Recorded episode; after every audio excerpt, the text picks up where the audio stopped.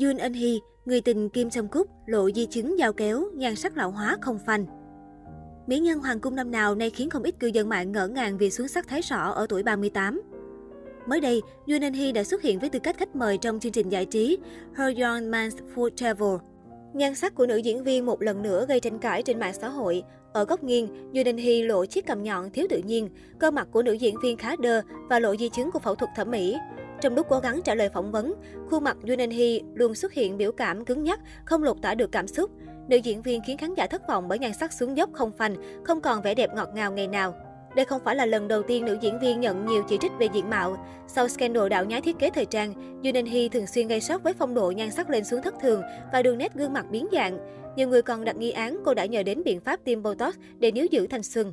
Trong chương trình, Yoon Eun Hee đã được hỏi về bộ phim nổi tiếng nhất của mình. Ngay lập tức, nữ diễn viên không ngần ngại nhắc lại thời Hoàng Kim trước đây. Tôi có hai tác phẩm đáng nhớ nhất, Wasted Hour là tác phẩm đầu tiên đưa tên tuổi của tôi được khán giả biết đến, và cái còn lại là Coffee Prince. Bộ phim này được quay trong thời kỳ hoàng kim của tôi. Quay trở lại thời kỳ đầu của làn sóng Hallyu đang nhen nhóm bùng nổ khắp châu Á, Thái tử Phi Yunan Hee chính là một trong những mỹ nhân đời đầu mở đường định nghĩa nhan sắc chuẩn hàng. Duy Ninh Hy sinh ngày 3 tháng 10 năm 1984. Nhờ gương mặt bầu bĩnh đáng yêu, thời còn hoạt động trong nhóm nhạc Baby Vox 1999-2005. Duy Ninh Hy là thành viên được yêu thích nhất nhì nhóm.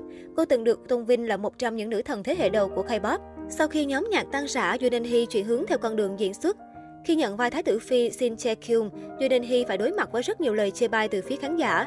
Nhiều người nói cô ca sĩ Yoon Hee sẽ làm hỏng mất hình ảnh nàng Thái tử Phi đáng yêu mà mọi người kỳ vọng. Bỏ ngoài tai mọi lời chỉ trích, Yoon Hee hiểu rằng nếu cô muốn thực sự bước vào nghiệp diễn thì phải nói chuyện bằng tác phẩm. Chính vì thế, Yoon Hee đã dùng hết sức mình để nghiên cứu kịch bản, học diễn xuất và thường xuyên lắng nghe góp ý của đạo diễn.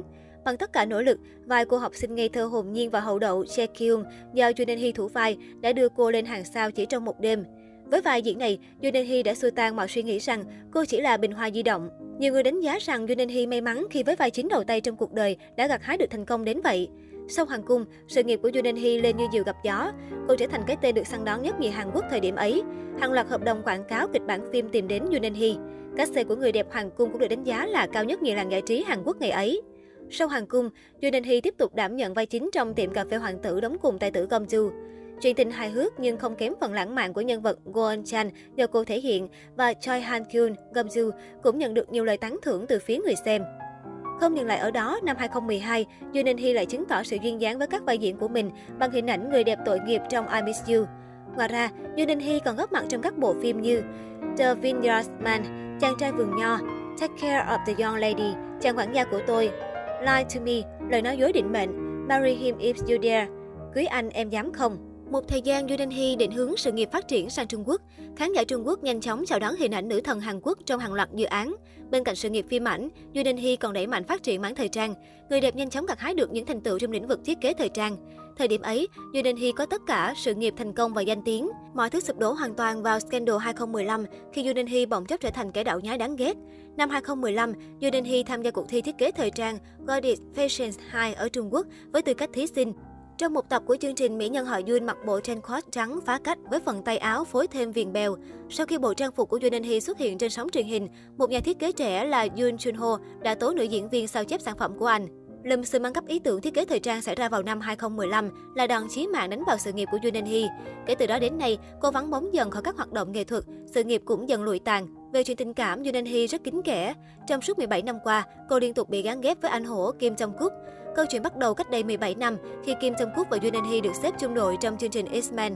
Thời điểm đó, khi bị đội đối thủ hỏi có ghét Yoon Hee không, vì phải trả lời đương nhiên rồi, nên anh hổ đã ngại ngùng bịt tai nữ diễn viên lại để cô không bị tổn thương. Hành động này nhanh chóng trở thành khoảnh khắc để đời của cặp đôi. Từ đó đến nay, cả hai vẫn được fan đẩy thuyền không ngừng. Bên cạnh đó, dân tình cũng thắc mắc liệu sau chương trình, cặp đôi có hẹn hò với nhau không? Thế nhưng sau nhiều năm, câu hỏi này vẫn chưa được giải đáp.